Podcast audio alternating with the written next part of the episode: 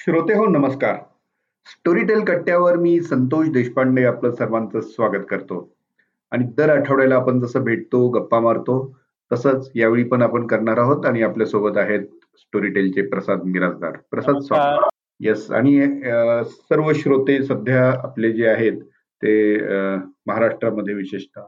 कोविडचं जे काही सध्या वातावरण आहे आणि त्याच्यामुळे जे अघोषित लॉकडाऊन आहे तो अनुभवत असतील. तर अशा सर्वांना आपण सर्वप्रथम अशी विनंती करूया की आपल्या आरोग्याची काळजी घ्या स्वतःची काळजी घ्या आणि तरीही हा जो काळ आहे तो आनंदात जावा जास्तीत जास्त. यासाठी वाचत राहा ऐकत राहा नाही का? हो हो. प्र- याचं कारण आता सतत आपण त्याच त्याच बातम्या ऐकून खूपच आपण काय म्हणूया एक काय म्हणा वर्षभर प्रकारे एका प्रकारे थोडा ताण आलेला आहे.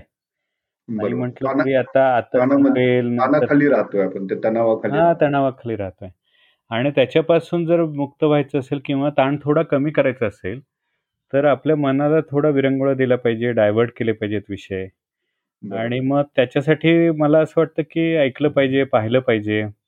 तर आपण त्याप्रमाणे खरं म्हटलं तर थोडंसं मला कधी कधी वाटतं की हे चांगलं काम पण करतो आहोत की या वेगवेगळ्या गोष्टी वेगवेगळ्या कथा पुस्तकं लोकांना उपलब्ध करून देतोय ज्याच्यामधनं किमान घरी राहून लोक ऐकू शकतात चार चांगल्या गोष्टी अं, नक्की त्यांच्या कानावरनं जाऊ शकतात सकाळी अगदी. फिरताना काम करताना म्हणजे मग एक तो जो तणाव आहे तो अं, कमी होतो मला वाटतं स्ट्रेस बस्टर म्हणून स्टोरीटेल बऱ्यापैकी लोक ऐकतात देखील.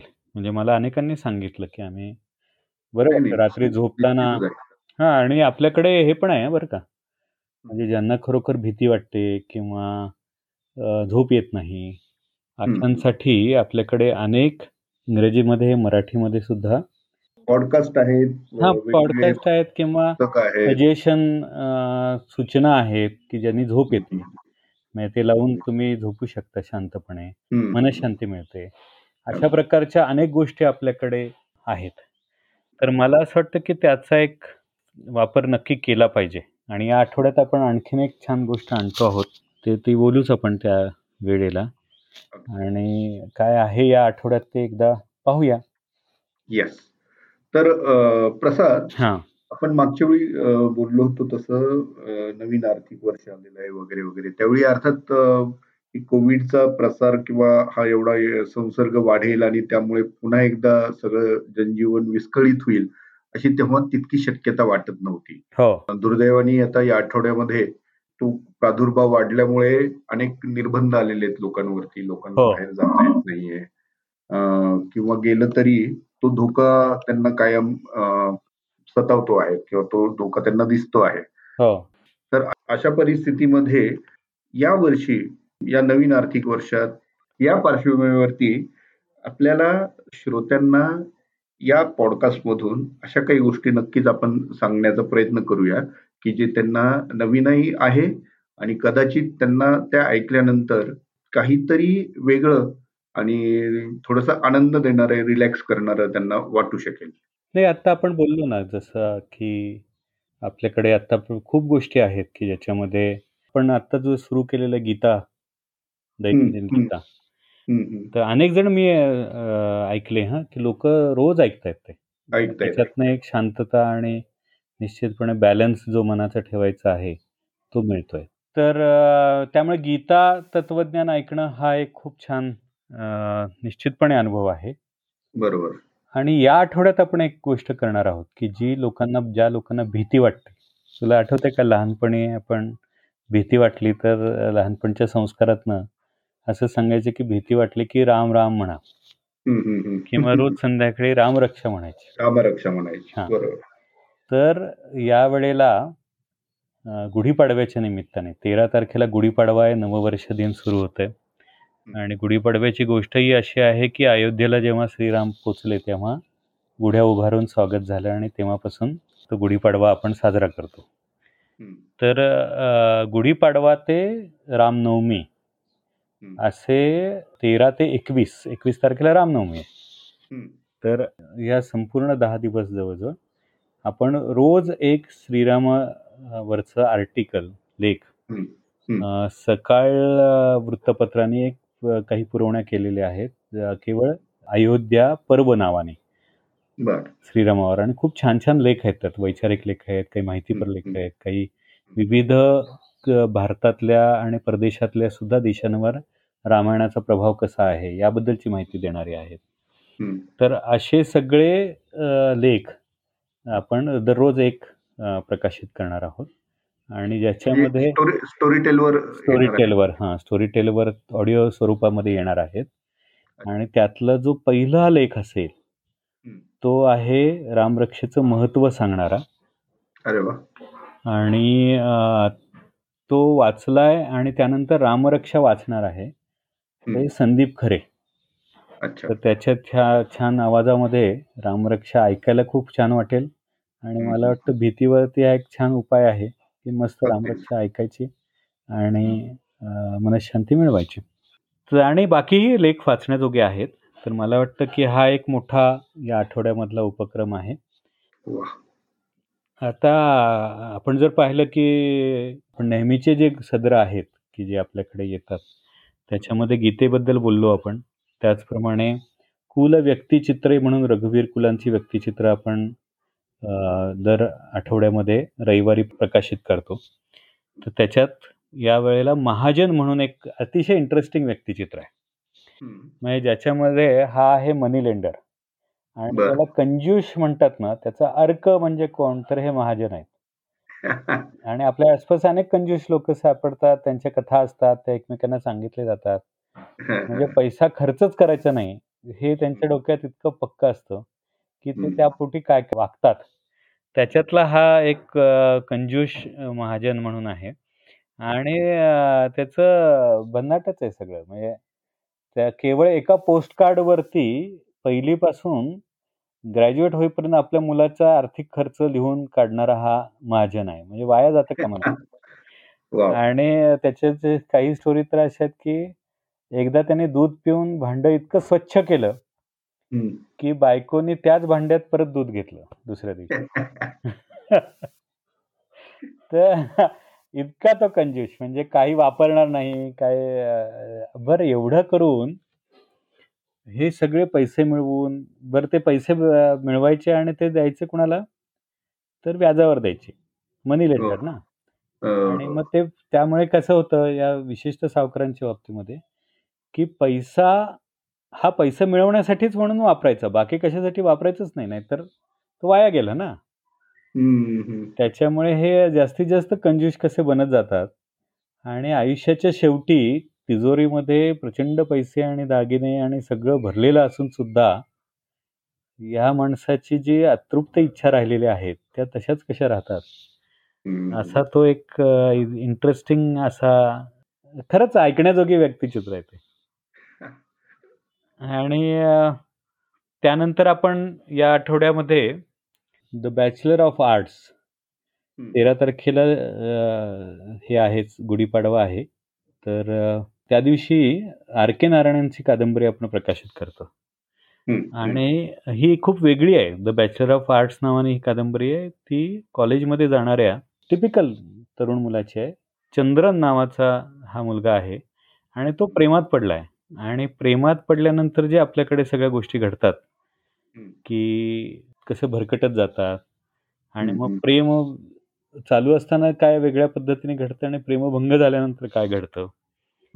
मग ते पार या मृगजळाच्या पाठीमागे लागल्यानंतर विरक्तीपर्यंत त्याची कशी अवस्था तयार होते, संन्यास घ्यावा असं कसं वाटतं इथपर्यंत. हे सगळं प्रेमाचे सगळे पैलू जे आहेत ना, ते खास आर. के. नारायण स्टाईल विनोदी शैलीमध्ये आलेले आहे. तर ही एक ऐकण्याजोगी निश्चितपणे ज्याला पर्वणी म्हणू आपण अशा प्रकारची कादंबरी आहे. पुष्कराज चिरपुटकर यांनी वाचलेली आहे. त्यानंतर आपण एक 14 तारखेला त्या दिवशी आंबेडकर जयंती आहे. तर माझं मत आहे, की 14 एप्रिलला आंबेडकर जयंतीच्या निमित्ताने आपल्याकडे आंबेडकरांवरचे एक छोटेखानी चरित्र आहे. किंवा. आंबेडकरांचा पोवाडा पण आहे.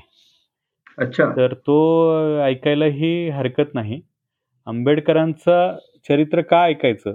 तर एक तर त तो म्हणजे घटनाकार, शिल्पकार, भारतरत्न आणि हे म्हणून तर आहेच आहे. पण आपल्या सगळ्यात जवळचं त्याच्याबद्दलचं महत्त्व आहे म्हणजे की पुस्तकांचे अतिशय प्रेमी, अफाट ग्रंथसंग्रह, अफाट नॉलेज आणि केवळ ज्ञानामधनं संघर्ष करून कशा पद्धतीने परिवर्तन घडवता येतं? आणि स्वतःपुरतंच नव्हे तर संपूर्ण समाजाला कसं बदलता येतं? याचं जर जगामधलं म्हटलं तर अद्वितीय हां अद्वितीय उदाहरण आहे की संपूर्ण भारतीय समाजावरती ज्यांनी परिणाम घडवला अशा डॉक्टर बाबासाहेब आंबेडकर मला मला कधी कधी प्रसाद विचार येतो समजा आंबेडकर जर नसते किंवा त्यांची ही जर प्रेरणा नसती तर केवढा मोठा वर्ग शिक्षणापासून वंचित राहिला असता.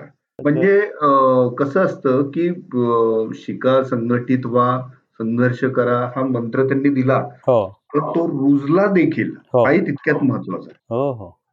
म्हणजे आंबेडकरांनी राजकारण केलं असेल समाजकारण केलं असेल पण त्यांनी एक फार मोठा वर्गाला शिक्षणाची आवड लावली. गोडी लावली प्रश्न आणि त्यातनं एक समाजोद्धार साध्य करू पाहिला. आणि हा फार चमत्कारच म्हटला पाहिजे. हो आणि यशस्वी झालेला बदल आहे म्हणजे त्यामुळे माझं मत आहे की त्या दिवशी त्यांचे म्हणजे ज्ञानी ज्ञानी खूप लोक आहेत. ज्ञानी खूप लोक आहेत. पण आपल्या ज्ञानाचा समाजासाठी नेमकेपणाने उपयोग आणि त्याचं एक उपयोजन करून देणं हे फार महत्वाचं असतं. बरोबर. खरंच आहे. तर त्यामुळे मला वाटतं आंबेडकर जयंती आपण त्यांचे चरित्र ऐकून साजरी करावी. त्यानंतर आपल्याकडे बिझनेसवरती एक मालिका चालते. आपण ब्रायन ट्रेसीची अनेक पुस्तकं किंवा इकॉनॉमिक आणि बिझनेसवरती बरीच पुस्तकं प्रकाशित करतो आहोत. ज्याच्यामध्ये मार्केटिंग या विषयावरती ब्रायन ट्रेसीचं अस्मिता दाभोळे यांनी भाषांतर केलेलं एक पुस्तक आत्ता आपण रिलीज करतो आहोत. ज्याच्यामध्ये एकवीस प्रभावी मार्केटिंगच्या संकल्पना आहेत. अच्छा. रिसर्च आहे इमोशनल कशा पद्धतीने प्रॉडक्ट किंवा सर्व्हिस प्लॅन करायची अपील कसं ठेवायचं वगैरे वगैरे. अनेक त्यातले अनेक संकल्पना आहेत. तर त्या नक्की ज्यांना बिझनेसमध्ये इंटरेस्ट आहे त्यांनी नक्की ऐकावं असं हे पुस्तक आहे. त्यानंतर आपलं नेहमीचं स्क्रीन टाईम विथ मुक्ता ज्याच्यामध्ये आपण आत्ताचं जे संपूर्ण सोशल मीडिया आणि स्क्रीन टाईम जेवढा जातो आपल्या मुलांचा पालकांचा सगळ्यांचाच आपला. तर त्याच्यातनं इंटरनेट आणि या सगळ्या क्षेत्रामध्ये सायबर क्राईम असेल डार्क वेब असेल किंवा अनेक संकल्पना आहेत त्या समजून घेऊन त्याप्रमाणे या व्यसनापासून एका अर्थाने कसं वाचायला पाहिजे आणि सावधपणाने नवीन तंत्रज्ञानाचा वापर कसा केला पाहिजे याच्याबद्दल मुक्ता चैतन्य अनेक तज्ज्ञांशी त्यातल्या गप्पा मारते तो पॉडकास्ट पण यावेळेला आहे. त्यानंतर एक उत्तम पुस्तक आहे जे पंधरा तारखेला रिलीज होईल. ज्याच्यामध्ये योगाचार्य बी के एस अय्यंगार जे पुण्यातच नव्हे तर जगात योगासाठी प्रसिद्ध आहे बरोबर? आता ते नाही आहेत पण अय्यंगार म्हणतो की योग आणि त्यांच्या मेथड्स पण जगभर प्रसिद्ध झाल्या. त्या बी के एस अय्यंगारांचं जे चरित्र आहे ते चरित्र रश्मी पालखेवाला यांनी लिहिलेलं आहे. आणि ते आपल्याला मराठीमध्ये उपलब्ध होते पंधरा तारखेला आहे. अरे वा! तर अयंगरांचे चरित्रही आणि अतिशय कष्टातनं हा माणूस वरती आलेला आहे. आणि सो हंबल. अगदी अगदी मला त्यांना भेटायचं योग आला होता. हो. आणि मी त्यांची मुलाखत घेतली होती युवा सकाळसाठी. अच्छा अच्छा. आणि त्यांनी ज्या काही पद्धतीने उत्तरं दिली होती हो. आणि विशेषतः तरुणांना उपदेशून होतं ते. बरोबर. उपदेशून होतं. आणि खूपच सुंदर. म्हणजे मी त्या माणसाच्या प्रेमात पडलो. आणि ही अशी ऋषितुल्य व्यक्तिमत्व हो. आणि अशा लोकांनीच खरं घडवलेलं आहे आपल्या जाणवत राहिलं. मीही एकदा भेटलो होतो त्यांना. हरिराम कृष्ण मंदिरापाशी त्यांचं जे घर आहे किंवा तिथे त्यांचा योग प्रशिक्षण पण चालायचं. नाही खरंच तू म्हणतोस तसं वर्णन करावं असं की काही फार थोडी माणसं असतात की ज्यांच्याबद्दल एकदम आदर वाटतो केवळ एका भेटीमधनं. अगदी. तसे ते ऋषितुल्य व्यक्तिमत्व होतच प्रश्नच नाही. तर मला वाटतं की या प्रकारे अनेक पुस्तकं आपली येत आहेत काही ओरिजिनल्स पण येणार आहेत. हा आठवडाही असाच संपन्न असा जाणार आहे. तर एन्जॉय करा. आणि मराठी नववर्ष येत आहे. या गुढीपाडव्याला एक साडेतीन मुहूर्तापैकी एक म्हणून ज्यांनी आतापर्यंत संकल्प काही सोडलेला नसेल तर त्यांनी उत्तम साहित्य ऐकणं हा एक संकल्प या निमित्ताने सोडायला हरकत प्रश्नच नाही. म्हणजे जसं आपण जानेवारीमध्ये म्हणतो ना की वीस एकवीस आहे तर एकवीस किमान पुस्तकं मी ऐकीन असा संकल्प सोडा. तसं या नववर्षाच्या निमित्ताने सुद्धा पुन्हा एकदा जर त्यातली जी काही उरली असेल. पण वीस एकवीस सालामध्ये मी एकवीस पुस्तकं नक्की वाचून पूर्ण करेन किंवा ऐकून पूर्ण करेन. हा संकल्प सोडला तरी सुद्धा खूप मोठं ज्ञान मिळणार. खरंय अगदी खरं तर मला असं वाटतं की आपण सगळ्यांनी नवी वर्षाच्या शुभेच्छा सर्वांना देऊया. आणि आज काय आपण ऐकणार आहोत? येस आज आपण ऐकणार आहोत एक विशेष मुलाखत आहे जी आपल्या ऐकू आनंद या कार्यक्रमामध्ये प्रक्षेपित झाली होती. ती आज आपण श्रोत्यांसाठी घेऊन आलेलो आहोत. एक सुपरस्टार ज्याला म्हणता येईल असं ते व्यक्तिमत्व आहे श्राव्य जगतातलं. ज्यांनी व्हॉइस मॉड्युलेशन कसं असावं? मेघना एरंडे. अरे वा. तर मेघना ही या क्षेत्रातली एक अत्यंत चतुरस्त्र अशा प्रकारची कलाकार आहे. हो, हो. आणि लहान मुलांपासून मोठ्यांपर्यंत सर्वांना तिच्या आवाजाची नेहमीच एक भुरळ पडलेली असते.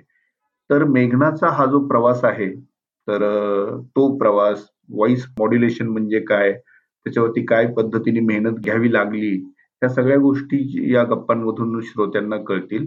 थोडक्यात की आपले जे नॅरेटर्स जे आहेत आपण इंडस्ट्रीतले सगळ्यात टॉपचे नॅरेटर्स स्टोरी टेल मध्ये जोडले गेलेले आहेत. स्टोरी टेल मध्ये त्यांच्या आवाजामध्ये अनेक पुस्तकं ऐकायला मिळतात. नाही आणि मेघनाने वाचलेली लहान मुलांची पुस्तकं तर अक्षरशः म्हणजे ऐकत राहावीशी वाटतात. म्हणजे केलेले कार्टून कॅरेक्टर्स आहेत. तिने केलेले म्हणजे वेगवेगळ्या पद्धतीने जे आवाज करते ना ती ती खरोखरच विलक्षण आहे. आणि राहुल पाटीलने तिची जी मुलाखत घेतली ना ती अगदी म्हणजे ऑफ तिला बरोबर तिचे सगळे प्रश्न किंवा तिचे सगळा विचार थॉट प्रोसेस आहे. त्याने ती बाहेर काढलेली आहे या मुलाखतीमध्ये. राहुलला आवाज कसा वापरायचा दॅट ही नोज आणि तर ह्या दोघांमधला हा जो संवाद आहे तो खरोखरच एक प्रत्येकाला एक नवीन काहीतरी मिळून देणारा नक्की आहे. बरं विशेषतः ज्यांना नॅरेशन करायचं आहे. त्यांच्यासाठी करायचं आहे समजून घ्यायचं आहे नाही का? हो हो. तर प्रत्येकांना उत्सुकता असते अनेकांना उत्सुकता असते या गोष्टीबाबतची. नॅरेशन करणं म्हणजे काय? आणि कलाकार कसा विचार करतात त्याच्यामागे? त्याचा काय विचार असतो? तर ते त्याची उलगड ह्या मुलाखतीतून नक्कीच होईल. मला वाटतं संतोष उत्सुकता खूप ताणली गेली आहे. आपण आता लगेचच ऐकायला सुरुवात करूया. येस तर श्रोते हो ऐका आता. मेघना एरंडे आणि राहुल पाटील.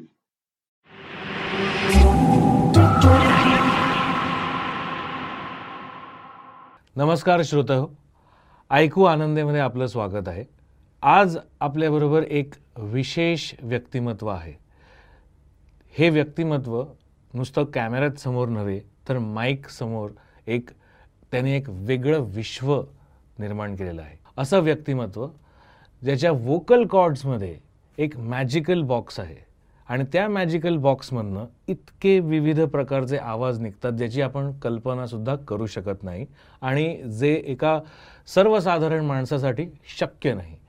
ज्याला मी म्हणेन की आवाज या आवाजाच्या दुनियेमधली सचिन तेंडुलकर हो मधली सचिन तेंडुलकर कारण की तिने वयाच्या नवव्या वर्षापासनं आत्तापर्यंत सलग सातत्याने फोर्स आणि सिक्स आणि सेंचुरीज मारत आलेली आहे. आणि तिने इतके कमालीचे ॲनिमेशन्स आणि कमालीचे ऑडिओ बुक्स केलेले आहेत की जे ऐकून आपल्याला खरंच खरंच खरंच आनंद होतो.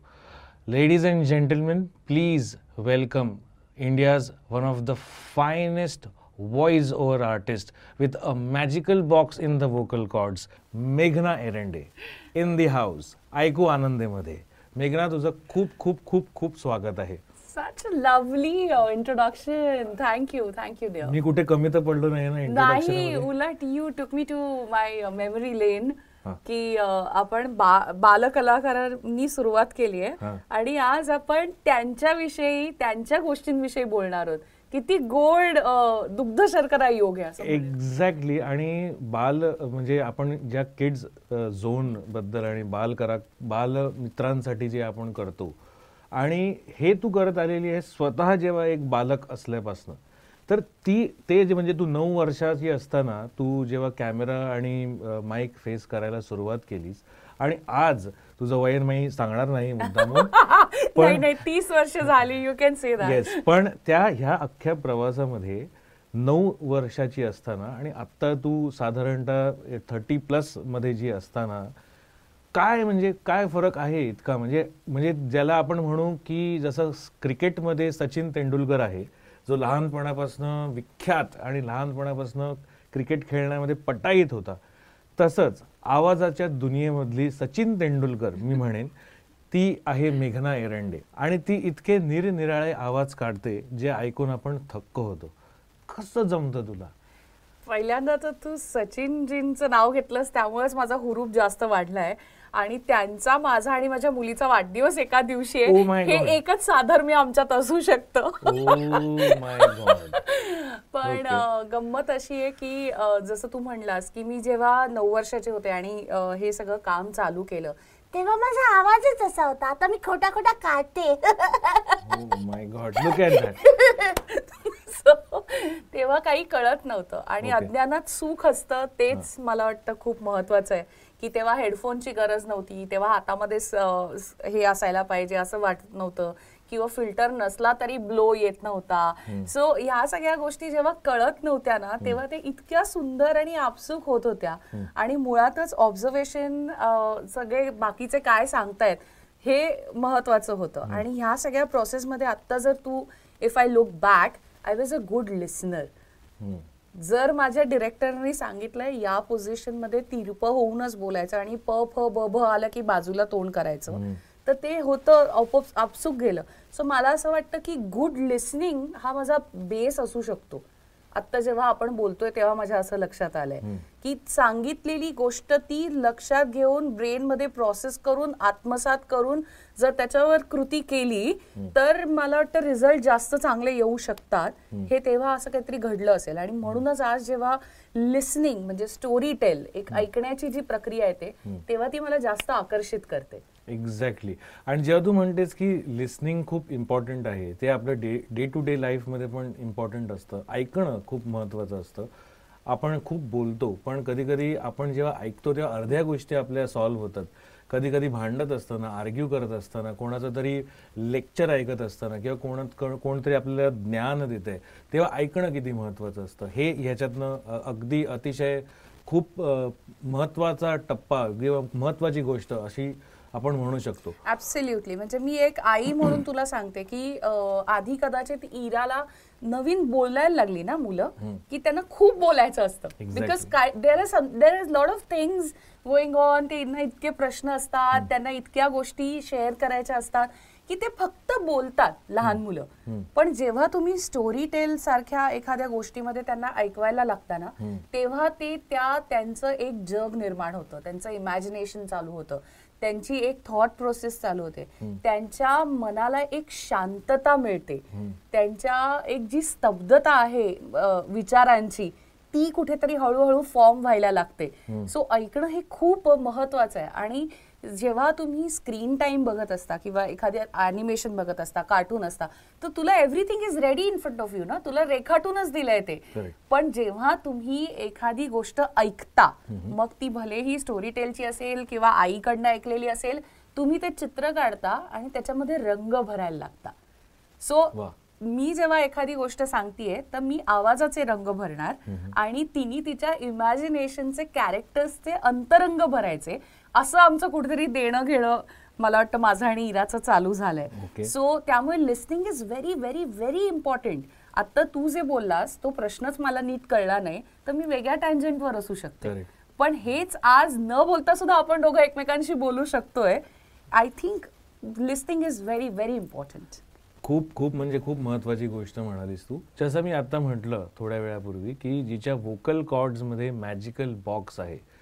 त्या मॅजिकल बॉक्समधनं इतके निरनिराळे व्हॉइजेस जनरेट करणं.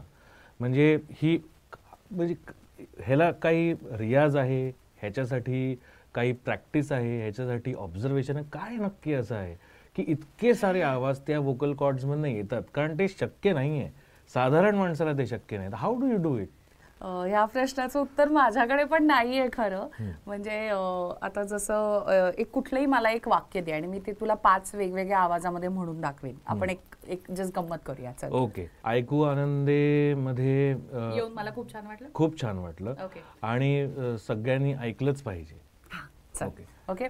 सो आता हे पहिल्यांदा बाळ असेल. So I think about a baby मग बेबीचा आवाज कसा असेल? तर थोडासा बोबडा असेल आणि वाक्य क्लिअर नसतील आणि खूप इम्प्रॉम्प्टू आणि खूप ऊर्जा असेल. खूप चुळबुळ करणार ते असं बाळ असेल ओके? मग ती शाळेत जाणारी मुलगी आहे मग ती थोडीशी आगाऊपणाने बोलेल. मग ती कॉलेजमध्ये जाणारी आहे सो तिला तुझ्याशी बोलताना थोडं आवड होईल. मग ती आई आहे तिला फार आनंद होता आणि मग ती आजी आहे जी आशीर्वाद देणारी. ओके. सो हे भाव मी आता माझ्या मनामध्ये आणले ओके? So okay. सगळ्यात पहिल्यांदा बाळ. छोट्या बाळाला बोलता कुठे येतं? करेक्ट सो आता ती शाळेत जाणारी मुलगी आहे. ऐकू आनंदेमध्ये येऊन मला खूप छान वाटलेलं आहे. ऐकायला पाहिजे. थँक्यू आता ती कॉलेजमध्ये ओ वेल ऐकू आनंदेमध्ये येऊन खूप छान वाटतंय. आणि बेसिकली मला ऐकायला आवडतं कारण तेव्हा मग माझी लिपस्टिक जात नाही. आणि मग ती आई आहे अगं बाई फार छान वाटलं बरं का. असे उपक्रम तुम्ही करायला पाहिजेत राहुल म्हणजे काय? म्हणजे फारच छान नाही का? असं ऐकायला पाहिजे. सगळ्यांचं ऐकलं नाही तर कसं होईल? किती ऐकवतात लोक आपल्याला? ऐकलं पाहिजे ना. करेक्ट ही आई असेल. मग ऐकू आनंदेमध्ये येऊन फार आनंद वाटला. आमचं कोणी ऐकतच नाही हो हल्ली. सो ती आजी आहे. सो बेसिकली जेव्हा तुम्ही एखादं कॅरेक्टर करता किंवा एखादी गोष्ट एखादी व्यक्ती तुम्हाला साकारायची आहे तेव्हा व्हॉल्यूम आणि स्पीड हे काय असतील? ती कुठल्या व्हॉल्यूममध्ये बोलेल? ती कुठल्या पिच मध्ये बोलेल? ती कुठल्या स्पीडमध्ये बोलेल? जर म्हातारपण आहे तर कदाचित तिचा स्पीड कमी झाला असेल. जे यंग आपण मुलगी बघितली ती खूप फास्ट बोलत होती. आजी खूप स्लो बोलत होती. आई मिड पीसमध्ये होती.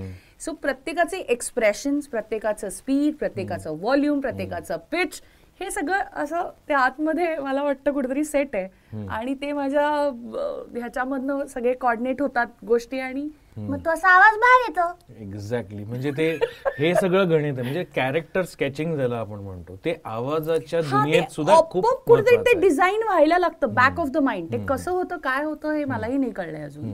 आणि मग कॅमेरा फेस करताना पण अशाच अशाच पद्धतीने आपण कॅरेक्टर स्केचिंग करतो मनामध्ये तयारी करतो? नाही. त्या त्यात खूप दोन वेगळ्या गोष्टी आहेत. पूर्ण टेक्निकल ऍब्सल्युटली कारण इथे ना माझे वेगवेगळे फेशियल एक्सप्रेशन होतात. If you watch When I dub, I make lot of faces. Of course okay? But i can't do that on screen because Correct. i have to look good. I have to look nice. So screen वरती जे माझे व्हॉइसिंगचे expressions आहेत त्याच्यात दहा पट कमी expressions मला द्यायला लागतात. Because it's going to catch each and every reaction of mind right right पण तिथे जेव्हा डबिंग मी करत असते तेव्हा तो ती अख्खा जो रूम आहे ती आणि मी तिकडची राणी असते. Boss okay. वहां पे मैं जो करूंगी वही होएगा. किंवा टेक वन मोर हे जे हक्काने मी बोलू शकते ते मी कदाचित स्क्रीनवर नाही बोलू शकत because my director is directing मी पण इथे सुपरवायझरच्या सोबतीला मी व्हॉइसिंगमध्ये स्वतःचे सजेशन सुद्धा देऊ शकते जे मी कदाचित शूटिंगमध्ये नाही but there you have makeup you have costume you have other artist you have light you have camera you have all the technical support here your voice and your mind These are only two things working for me. क्या बात आहे आ- आता मला सांग की हे हे हे जे आवाज आवाजातलं वैविध्य आहे आणि हे तू इम्प्लिमेंट केलेलं आहेस तर ऑडिओ बुक्स ह्या ह्या क्षेत्रामध्ये तू काय काय म्हणजे काय काय वाचलेलं आहेस? कुठली कुठली पुस्तकं वाचलेली आहेस? स्टोरी टेल माझ्या आयुष्यात यायच्या अगोदर मी फार ऑडिओ केलं नव्हतं. म्हणजे नॅपसाठी जे पुस्तकं वाचायला लागतात ती असतील किंवा रेडिओवरती काही ड्रामा असतील प्ले असतील आपले रेडिओचे ते अस- काही होते. चेतन दातारांबरोबर मी सावली केलं होतं. सो त्याच्यात चिवचा रोल करायचा मी. सो असं अ, बजर भट्टू एक होतं. तर असे काही ऑडिओ प्लेस केले होते. पण त्याचं कसं खूप रिहर्सल करून नॉर्मल प्ले करतो तसे ते रेडिओवरती वाचायचे. हे मला माहिती होतं लहानपणापासून. पण जेव्हा स्टोरी टेल माझ्या आयुष्यात आलं तेव्हा माझ्या असं लक्षात आलं की हे एक वेगळं क्षेत्र आहे आणि कसं आहे ना आता मी निवेदन केलं मग मी ॲनिमेशन केलं मग मी कॉर्पोरेट इव्हेंट्स केले मी अँकरिंग केलं आता हे सगळं करता करता एक कुठून तरी आपल्या हातात आता ऑडिओ बुक आलंय. ही एक वेगळी उत्सुकता होती आणि टेन्शनही होतं. की मी ते करू शकीन की नाही. काय असतं की प्रत्येक सात मिनिटाला मुलांचं लक्ष विचलित होतं. असं एक कुठल्या तरी स्टडीमध्ये मी ऐकलं होतं. आणि जर सात मिनिटांनी मुलांचं लक्ष ब- बदलत असेल तर मग मला आवाजही बदलायला हवा. मला टॉपिकही बदलायला हवा. पण जे लिहून दिलंय त्याच्यामध्ये मग मला काय इंटरेस्टिंग करता येईल की ते माझं बुक पूर्ण ऐकल्याशिवाय सोडणार नाही. एक्झॅक्टली ही जबाबदारी आली. करेक्ट सो आता अगदी मी तुला छोट्या छोट्या गोष्टी सांगते की माझी खूप आवडती मनापासनं केलेली बुक्स मोठ्या सिरीज ज्या दहा दहा एपिसोडच्या आहेत तर मराठीमध्ये मिशन हिमालय अमेझिंग स्टोरी इतकं सुंदर प्रवास वर्णन गौरी पटवर्धनांनी मुलांना समजेल त्यांना ते दिसेल अशा शब्दांमध्ये ते हिमालयाचं पूर्ण वर्णन केलंय. ती रॅली मुलं ऍक्च्युली त्या रॅलीमध्ये आहेत असं त्यांना वाटायला लागतं. किंवा त्याचा जो पुढचा सिक्वल आहे ॲडव्हेंचर ॲट काश्मीर तुम्हाला काश्मीरमध्ये जायची सुद्धा गरज नाही. इतकं ते समोर दिसायला लागतं. हो. म्हणजे तिकडचं वातावरण फील व्हायला लागतं. मी डब करताना मला कदाचित थंडी वाजते की काय असं वाटू लागेल इतकं सुंदर ते लिहिलं गेलेलं आहे. त्यामुळे अर्ध काम माझं तिकडेच होतं. जेव्हा गौरी पटवर्धनांसारख्या किंवा स्नेहलता जी ज्यांनी स्नेहलता गुप्ता त्यांनी फसगई किनू लिहिलंय. त्याच्यामध्ये मला वीसच्या वर कॅरेक्टर्स करायला मिळाली. सो म्हणजे मला असं वाटतं की जिथे तुम्हाला थोडासा फ्री हँड मिळतो जिथे तुम्हाला इतकं चांगलं लिहून दिलंय इतकं सुंदर ताट वाढलेलं असतं माझ्यासमोर की ते मला अजून सुग्रास कसं करता येईल हे करायला लागतं. ओके सो वजन किती? काही माझ्या जवळजवळ शंभरच्या वर बेड टाईम स्टोरी झाल्या किती अभिमान वाटतोय मला सांगायला. की शंभरच्या वर बेड टाईम स्टोरीज झाल्या आहेत. किंवा काही छोट्या मुलांच्या स्टोरीज मला करायला मिळाल्या त्या रिसेंटली तर त्याच्यामध्ये किती वजन नावाचं एक होतं. सो पहिल्यांदा जनरली आमची प्रोसेस कशी असते की सईकडनं किंवा तुझ्याकडनं जेव्हा मला स्क्रिप्ट येते तेव्हा पहिल्यांदा ती वाचली जाते. सो जेव्हा मी वाचते तेव्हा क्लीन सेट म्हणजे स्लेट काहीच माझ्या डोक्यात नाहीये ओके आणि जसजशी शब्द येतात तसतसं मग आता काय होईल पुढे काय होईल? सो एक वाचक म्हणून आधी ते वाचलं जातं. ओके सो किती वजनमध्ये अनिका नावाची मुलगी आहे तिला एकशे पंचवीस ग्रॅम तांदूळ मोजायचे तर तिची आई म्हणते की अगं काय आपल्याकडे आहे की छान? स्केलवरती मोज की. नको नको आई. मी ना त्या तानाजी काकाकडे जाते आणि त्या भाजीवाल्या काकाला विचारते. मग ती तिकडे जाते. मग तिला तो तराजू दिसतो. मग त्याच्यामध्ये सगळ्यात छोटं दोनशे पंचवीस ग्रॅमचं असतं. मग ती ते दोन तो दाखवतो तिला की ते दोन कसे अर्धे अर्धे केलेस की एकशे पंचवीस ग्रॅम होतील. मग एक किलोचं कसं असतं? मग पाच किलोचं सगळ्यात मोठं असतं का? मग सात किलोचं बनतं का? वजन. सो वजन काटा काय आहे? किंवा एक छोटीशी गोष्ट आहे की आता इतकं जग फास्ट आहे. ह्या सगळ्यामध्ये त्या भाजीवाल्याकडे त्याचं तंत्र काय आहे? तू तर जुन्याच गोष्टी वापरतोय ना? सो ते काय आहे? हे जाणून घेण्याची जी उत्सुकता आहे किंवा even you start thinking about it इतक्या गोष्टी सगळ्या सहज उपलब्ध आहेत. पण त्याच्या मागचे भाव त्याच्या मागच्या त्या निर्जीव गोष्टींचं महत्त्व हे मला वाटतं या छोट्या छोट्या गोष्टींमधनं आलंय. जसं वजन कितीमध्ये वजन काटा आणि ह्या सगळ्या गोष्टी आल्या. त्याच्यानंतर गब्बू. जेव्हा गब्बूचं वाचलं तेव्हा मला असं वाटलं अरे बापरे हा एक मुलगा आहे आणि त्याला थोडेसे प्रॉब्लेम्स आहेत. मग मुलं इमोशनल होतील का? मुलांना त्रास होईल का? हे जेव्हा वाचता वाचता मला त्या गब्बूमध्ये एक कुठेतरी व्हीलचेअरवरचा तो मुलगा दिसायला लागला आणि मी डिस्टर्ब झाले. की अरे बापरे हे मुलांसाठी आहे आणि मग ते माझ्याकडनं नीट केलं जाईल का? आणि नंतर जेव्हा एंड ऑफ द स्टोरी त्यांनी स्वतःचा शर्ट घातला त्या मुलांच्या मदतीने. कारण त्याचे सगळे मित्र होते त्याचा वाढदिवस होता. आणि मग त्याच्यानंतरचा जो सगळ्यांचा आनंद होता तो इतका म्हणजे I could feel it. So मला असं वाटतं it's not only words for me you start living that story after a point कारण तुम्ही ती मुलांसाठी फक्त प्रेझेंट करताना तुमची जबाबदारी आहे की कुठलाही चुकीचा शब्द बोलला नाही गेला पाहिजे. कुठलाही टोन कुठल्याही आपल्या स्टोरीमध्ये आई बाबांशी बोलताना आपण वरच्या पट्टीत नाही बोलत. आई बाबांशी बोलताना आपण नॉर्मल त्यांच्याशी बोलतो. सो मला असं वाटतं की I learn so much from Storytel and the characters जसं एक रिंचन आणि हिमादान नावाची स्टोरी आहे. ओके सो रिंचिन आणि हिमादान ही नावं आहेत हेच मला पहिल्यांदा कळलं. माझ्यासाठी फक्त राहुल विक्रम मीरा मेघना अंजली लीना हीच नावं महत्वाची आहेत. पण असं हिमादान म्हणजे काय? स्नो असेल का? मग ती गोरी असेल म्हणून तिचं नाव आईने हिमादान ठेवलं असेल का? किंवा रिंचिन मध्ये किती मिश्किलपणा असेल त्याच्या नावातच इतकी अशी गंमत आहे. मग त्याचं कॅरेक्टर कसं असेल? अरे दीदी मी आपको बतातो ना दीदी. मग असं थोडंसं गोल्डूश करून ना अरे अरे दीदी. बरं आईचा तो लाडका आहे? मग तो कुठेतरी तिचं ते आईचा हा लाडका आहे म्हणून थोडस एक नाराजी तिच्या आवाजामध्ये हिमादांच्या असू शकते. सो ह्या गोष्टी आणि मग तिचा डान्स परफॉर्मन्स ह्यानी चोरून आणलेली ती लिपस्टिक आईची आणि मग ती लावताना गेलेल्या गमती जमती ह्या सगळ्या मला असं वाटतं ऑडिओ बुक मधनं ना अशा त्या it's it's like a bouquet for kids you know तुम्हाला वेगवेगळी फुलं मिळतात त्याच्यामध्ये.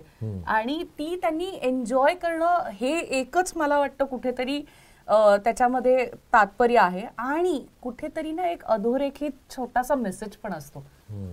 जो डेलिबरेटली कदाचित दिलेला असेलही किंवा नसेलही पण मुलं नक्की हंड्रेड पर्सेंट ह्याच्यामधनं काही ना काहीतरी घेऊन जातात. मिशन ट्री सारखं एखादं जेव्हा हे येतं तुमच्याकडे स्क्रिप्ट येतं तेव्हा त्या एका बी मधनं अख्खं हिरवं कसं तुम्ही करू शकता ते येतं. आणि मग तुझ्या घरातलं जे झाड आहे ना त्याच्याशीही तू बोलायला लागतोस. एका त्या मिशन ट्रीच्या ह्याच्यामधून. सो मला असं वाटतं की कुठेतरी ना मुलांचं निरागसता त्यांचं बालपण जपण्याचं काम या स्टोरीज करतात आता अगदी छोटस उदाहरण घ्यायचं झालं तर कुठेतरी मॉरल्स आणि व्हॅल्यूज आहेत ना या नाहीशा होत चालल्या अख्ख्या जे काही इतकं फास्ट जग आहे आणि इतकं सगळं स्वार्थीपणा मुलांमध्ये वाढलाय असं आपण म्हणू शकतो की ते फार विचार नाही करत. आणि मग सतत आपण आमच्या वेळेस असं होतं आमच्या वेळेस करून त्यांना खूप पकवत असतो. सो ते करण्यापेक्षा अशी एखादी सोन्याचा हार ज्याच्यामध्ये बिरबलाची चतुराई प्रसंग सावधानता किंवा त्या क्षणी केलेला तो विचार हा किती महत्त्वाचा आहे. मग या सगळ्या इसाप नीतींमधून या सगळ्या बालांसानी त्याचे दहा एपिसोड मला करायला मिळाले. आणि अॅनिमल किंगडम काय असू शकतं? त्यांच्या बालांसानी दोघं छोटे उंदीर आहेत अरे आणि मग त्यांची गंमत आहे ती अख्खं. त्यांचा तो काका आहे. मग त्याच्यामध्ये जर साप आला तर तो स जेव्हा बोलेल ना किस दिसा मिसारे सव. मग ते स- हिसिंग त्याच्यामध्ये ऍड केलं. सो ते एक अॅनिमल किंगडम मला असं वाटतं की इमॅजिनेशनला तुम्हाला हे नाही आणि जर तुम्ही गोष्टी ऐकल्यात त्या फील केल्यात तर आणि तरच त्यांचं बालपण टिकू शकतं. तर हा जो स्क्रीन टाईमचा जो चॅलेंज आहे जी लहान मुलं दे आर व्हेरी इन्क्लाइंड की त्यांना बघायला म्हणजे दृश्यात्मक गोष्टी बघायला त्यांना आवडतं. ह्याच्यातनं ऐकण्याकडे नेण्याचा जो चॅलेंज आहे तो पॉसिबल आहे? आ- आता आधी एवढं माझ्या हे फार प्रकर्षाने जाणवलं नव्हतं. पण पॅन्डेमिकमध्ये आणि आयसोलेशनच्या काळामध्ये जेव्हा त्यांचे क्लासेस शाळा सगळंच स्क्रीन टाइम इतकं वाढलंय की त्या ह्याच्यामधनं त्यांना परावृत्त करणं हे खूप महत्वाचं आहे. बरं they are so used to watching animation cartoons आणि त्यांचं इतकं ते असं टीव्हीला चिकटून राहण्याची एक प्रवृत्ती लहान म्हणजे मी सुद्धा आता बाहेर गेले शूटिंगला गेले तर मी इराला फोन देते की बाई बघत बस आणि मी माझं माझं काम करते. सो कुठेतरी सहूलियत किंवा माझा कम्फर्ट मी बघत असते राईट पण ह्या सगळ्यामध्ये मी तिला एक मेकॅनिकल हे बनवून टाकलंय रोबोट बनवलंय माझ्या मुलीला हे माझ्या लक्षात नाहीये. पण त्यातून त्या ह्याच्यातनं जर तिला बाहेर काढायचं असेल तर तिला चांगल्या गोष्टी ऐकायला लावणं हे एकमेव त्याच्यामध्ये मला वाटतं पर्याय असू शकतो. कारण जेव्हा तुम्ही स्क्रीन बघताय ओके तेव्हा तुम्ही फक्त ठोकळ्यासारखं जे दाखवताय ते ऍक्सेप्ट करताय. करेक्ट पण जेव्हा तुम्ही ही स्टोरी अशा प्रकारची एखादी ऐकताय तेव्हा तुम्ही ती स्टोरी स्वतः बनवताय. तुमची कॅरेक्टर्स आर नॉट बाइंडेड तुम्ही स्वतःचे कॅरेक्टर स्वतः बनवू शकताय.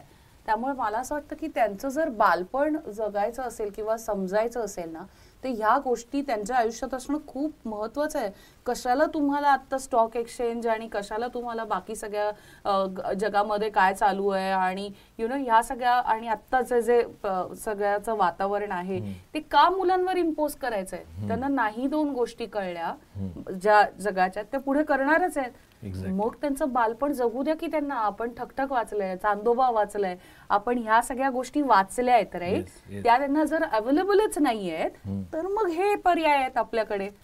करेक्ट इजंट इट आपण मृत्युंजय केलंय स्टोरी टेल मधनं करेक्ट ठीक आहे? तर मी ते फार पूर्वी एम ए ला असताना वगैरे वाचलं होतं. त्याच्यानंतर एक परीक्षार्थी म्हणून वाचलं होतं. त्याच्यावरती मार्क मिळवणे हा एकमेव होता. संपला विषय. करेक्ट पण तुम्ही विद्यार्थी कधी बनणार?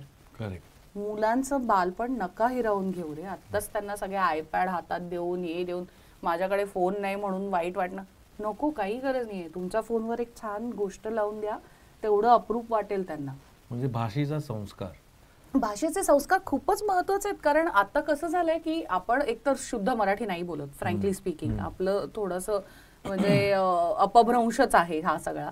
सो तो तर एक आहेच घरामध्ये. पण मग ऍटलिस्ट नवीन शब्दांचं कानावरती पडणं आणि मग त्याचे त्यांनी स्वतः अर्थ लावणं हे कुठेतरी अपेक्षित आहे मुलांकडनं. Okay. त्यामुळे मला असं वाटतं की जेव्हा मी एखादी गोष्ट लावून देते ओके तेव्हा इरा इकडे तिकडे इकडे तिकडे करते राईट पण मीच तिच्या बरोबर बसले. चल आपण दोघी मिळून ऐकूया.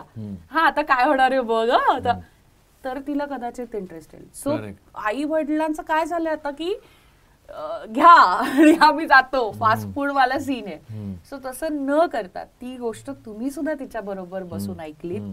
तर दॅट माइट मेक डिफरन्स आणि एक चांगले संस्कार एक त्यांच्या बरोबर चांगला घालवलेला वेळ आयुष्यभर त्यांच्या लक्षात राहील. करेक्ट करेक्ट आणि ॲज अ तू स्वतः जेव्हा लहान होतीस त्याच्यातनं तू मोठी झालीस आज तू आई आहेस. आणि तू तुझ्या लहान मुलीला घडवतेस. तर काय फरक तुला असं वाटतोय की ह्या हा मेजर फरक आहे त्या जेव्हा मी लहान होते आणि जेव्हा आता इरा लहान आहे? मला असं वाटतं की तेव्हा ना आपल्याला छोट्या छोट्या गोष्टींमधून आनंद मिळायचा. जो आता सगळंच इतकं मुबलक आहे इतकं प्रमाणात अवेलेबल आहे की त्याच्यामधनं आनंद शोधणं जरा कठीण होऊन त्याची. व्हॅल्यू नाहीये. नाही. त्या गोष्टींची व्हॅल्यू नाही- नाहीये नाहीये. ती आपणच कुठेतरी खेळातनं बोलण्यातनं वागण्यातनं रिवॉर्ड पॉइंट मधनं जर तयार केली. तर आणि मुळातच नातेसंबंधांना नुसत्या आईचा एक नजर आपल्यासाठी धाकच आहे आता दहा वेळा ओरडलं तरी फरक नाही पडत रे. सो मला असं वाटतंय की कुठेतरी to keep up with their generation पण आपली कास न सोडता. जर सुवर्ण मध्य साधला. तर डेफिनेटली तो ब्रिज जो आहे किंवा ती जी गॅप आहे. ती तुम्ही मुलांच्या मनाला हात घाला काळजाला हात घाला कुठे सोडायचं. आणि कुठे धरायचं हे. कळलं पाहिजे. कुठे सांगायचं. आणि कुठे विचारायचं हेही कळलं पाहिजे सो कुठेतरी मला असं वाटतं की तुम्ही मुलं व्हा. आणि फार त्यां- आपला फ्रस्ट्रेशन आपला स्ट्रेस आपल्या जबाबदार मुलांवर नका टाकू. नका टाकू. असं होतं ना हो आपलं? हो होऊ शकतं. Correct. स्ट्रेस आणि मग कोणाला ओरडणार? तर एक ते बिचारी ऐकतात म्हणून त्यांना ओरडतो बरोबर, बरोबर. असं नाही करायला हवं. करेक्ट करेक्ट किंवा त्यांना फार डोक्यावरही नाही बसवायला. हा. मग जास्ती लाड नको पुरवायला असे. हा दोन्ही आहे. म्हणजे देर हॅज टू बी की तिला जर सरप्राईज एक हवं आहे तर ठीक आहे मग तू दोनचं स्टँडर लिहून दाखव. तर मिळणार आहे. So make it very interesting for them okay okay challenging या बरोबर. आता मला सांग तू इतके पात्र केलीस आतापर्यंत टेलिव्हिजनसाठी केलीस ऑडिओ बुकसाठी केलीस. तुझं सगळ्यात फेवरेट पात्र कॅरेक्टर कुठलं? राहुल किती कठीण प्रश्न विचारलायस तुम्हाला. मला सगळ्याच आवडतं. मुळातच मी पहिल्या क्षणापासून माझ्या कॅरेक्टरच्या प्रेमात असते. आणि देवदयानी मला सगळी पॉझिटिव्ह कॅरेक्टर्स मिळाले आहेत आतापर्यंत सो जेव्हा मी बाल गणेश करते तेव्हा मला फार भारी वाटत असतं. ते माझं फेवरेट असतं. मग जेव्हा मी कृष्णा करायला लागते तेव्हा मला वाटतं हा देवानीच मला निवडलंय. थँक्यू देवा तू माझी सिलेक्शन केलंयस. असं ते देवानी दिलेला आशीर्वाद वाटायला लागतो. मग जेव्हा मी निंजा हातोडी करते तेव्हा असं मला वाटतं की मी बेस्ट वॉरियर आहे. मी निंजा आहे. मी घरातलं काम पण करू शकते मी मुलीचा अभ्यास घेऊ शकते मी डबिंग करू शकते मी मार्केटमध्ये पण जाऊ शकते. मला निंजा मी वाटायला लागते. सो मला असं वाटतं की प्रत्येक वेळेला रोज नव्याने त्या कॅरेक्टरच्या प्रेमात पडण्याचा छंद लागलाय मला. ओके आणि त्यावेळेला ते कॅरेक्टर माझं फेवरेट असतं. होऊन म्हणजे तू मला जर विचारलंस की तू किती पैसे कमावलेस तर कदाचित माझ्याकडे त्याचं उत्तर नसेल. पण तू किती प्रेम कमावलंस तर माझ्याकडे खूप छान उत्तर आहे की प्रत्येक वेळेला जेव्हा कोणी असं रस्त्यात सुद्धा वाटत "ए, जरा तो आवाज काढून दाखव ना. आणि मी तो काढते. कारण त्या मुलाच्या चेहऱ्यावरचं जे स्माईल आहे ना ते मिलियन डॉलर असतं माझ्यासाठी. सो काय जर कुठलं कॅरेक्टर म्हणशील? माझ्या नवरा म्हणतो की तूच एक कॅरेक्टर आहे. त्यामुळे मी त्या कॅरेक्टर स्वतःच्या कॅरेक्टरच्या प्रेमात आहे सध्या. ओके. आणि मग त्याच्याशी बोलत असताना तू मेघना एरंडे म्हणूनच बोलतेस मुद्दा म्हणून त्याची त्याला चिडवायला तू वेगवेगळ्या कॅरेक्टर्समध्ये खरं लहान मुलांचा कार्यक्रम आहे हे बोलू नये पण तेव्हा मी खूप कजाक बाईसारखी बोलते. म्हणजे मी भाणखोर आहे ह्याच्यावर कोणाचाच विश्वास नाहीये हो. पण ते विक्रमला चांगलंच माहितीये. ओके मग त्याची वेगळी मुलाखत घ्यावी लागेल आपल्याला. मला माहीत असलेली मेघना वेगळी आहे आणि तुम्हाला माहीत असलेली मेघना वेगळी आहे. नाही तो फक्त श्रवण भक्ती करतो. Is a good listener very nice so we already have a listener over here correct तर मेघना जाता जाता तुला एवढंच विचारेन की तू जे जे इतके सारे स्टोरीज केलेलेस आणि त्याच्यामध्ये जर आपण जर बघितलं तर मंगळावर स्वारी सायन्स फिक्शन येस फस गई किन्नू रोबोटिक सायन्स फिक्शन हा गब्बू इमोशनल ड्रामा येस त्याच्यानंतर Himalaya. Mission Himalaya mission Kashmir adventure Kashmir. It's completely adventure adventurous आणि पर्यटन. पर्यटनावरती गोष्टी. त्याच्यानंतर मिशन ट्री Yes. हे पर्यावरण रिलेटेड. गोष्ट. म्हणजे सगळ्या सगळ्या छटा सगळ्या रंग सगळ्या ह्याच्यामध्ये सगळ्या जॉनर्स ज्याला आपण म्हणतो त्याच्यामध्ये लहान मुलांपर्यंत गोष्टी पोचवू पोचवता येतात पोचवू शकतो. अजून अजून तुला असं काय वाटतं का की अजून ह्याच्यामध्ये काही भर घातली पाहिजे? अजून त्यांना काय दिलं पाहिजे? काय वाटतं तुला? मला असं वाटतं तुम्ही जितकं मुलांना द्याल तितकं कमी आहे आणि ते भुकेले असतात कॉन्टेंटसाठी ओके. आणि त्यांना एंटरटेन करणं इज नॉट इझी कारण प्रत्येक मी जसं म्हटलं सात मिनिटाला ते बोर होत आहे कंटाळा आलाय हे होत आहे तर हे तिथून जर मुळासकट काढायचं असेल तर त्यांना काय हवंय? आणि नाविन्याचा जर ध्यास असेल तर मला वाटत नाही मुलं कंटाळतील. ओके. सो जितकं नवीन नवीन आपण काहीतरी तयार करू की मग या दोन तीन गोष्टींचं पर्यावरण आणि सायफा एकत्र केलं. किंवा एक इमोशनल स्टोरी आणि ऍडव्हेंचर एकत्र केलं. असे जर काही कॉम्बिनेशन आपण वेगळे करू शकलो. आणि अजून काही आणि मला तर वाटतं की स्टोरी टेल हा ओपन फोरम आहे आपल्यासाठी. तर तुम्ही आम्हाला मेल करा तुम्ही आम्हाला इन्स्टावर सांगा तुम्हाला काय ऐकायला आवडेल. या तुमच्याकडे एखादं चांगलं पुस्तक आहे जे तुम्हाला वाटतंय खूप इंटरेस्टिंग आहे तर ते आम्हाला सजेस्ट करा. सो मला असं वाटतं कुठेतरी आता हे इंटरॅक्शन वाढलं पाहिजे आपलं आणि आपल्या व्ह्युअर्सचं आपल्या लिस्नर्सचं. सो तुम्हाला जर काही सजेशन्स असतील तर प्लीज आम्हाला स्टोरी टेलला पाठवा. आणि ते आम्ही दोघं जण मिळून नक्की मुलांसाठी डब करू आणि तुम्हाला पाठवू. फक्त चांगली भाषा असली पाहिजे त्याच्यामध्ये थोडेसे संस्कार असले पाहिजेत त्याच्यामध्ये थोडीशी मज्जा असली पाहिजे आणि खूप खूप खूप निरागसता असली पाहिजे. आणि आवाजासाठी आपल्याकडे मेघना एरंडे तर आहेतच. थँक्यू त्याच्यामुळे मेघना एरंडेबरोबर आम्ही अजून भरपूर भरपूर भरपूर गोष्टी करणार आहोत. आणि एस्पेशली बालकलाकारांना खुश करण्यासाठी आम्ही ते करणार आहोत. त्यांच्यावर संस्कार घडण्यासाठी करणार आहोत. त्यांना चांगलं एंटरटेनमेंट त्यांच्या डोळ्यांना त्रास न होता त्यांना काय काय शिकायला मिळेल ह्याच्यासाठी आम्ही नक्की करणार आहोत. तर तुम्ही stay tuned with Storytel all the time आणि ऐकू आनंदेमध्ये मेघनाचं पुन्हा एकदा खूप खूप खूप खूप थँक्यू तुला. इथे आल्याबद्दल आणि तुझे व्ह्यूज प्रेक्षकांपर्यंत पोच पोचवल्याबद्दल. थँक्यू आणि मी पुन्हा एकदा म्हणेन की तुमच्या मुलांनी जर काही स्टोरीज लिहिल्या असतील तर त्याही आम्ही स्टोरी टेलमध्ये नक्की दाखवण्याचा ऐकवण्याचा प्रयत्न करू. तेव्हा पाहत रहा ऐकू आनंदे. आनंदे.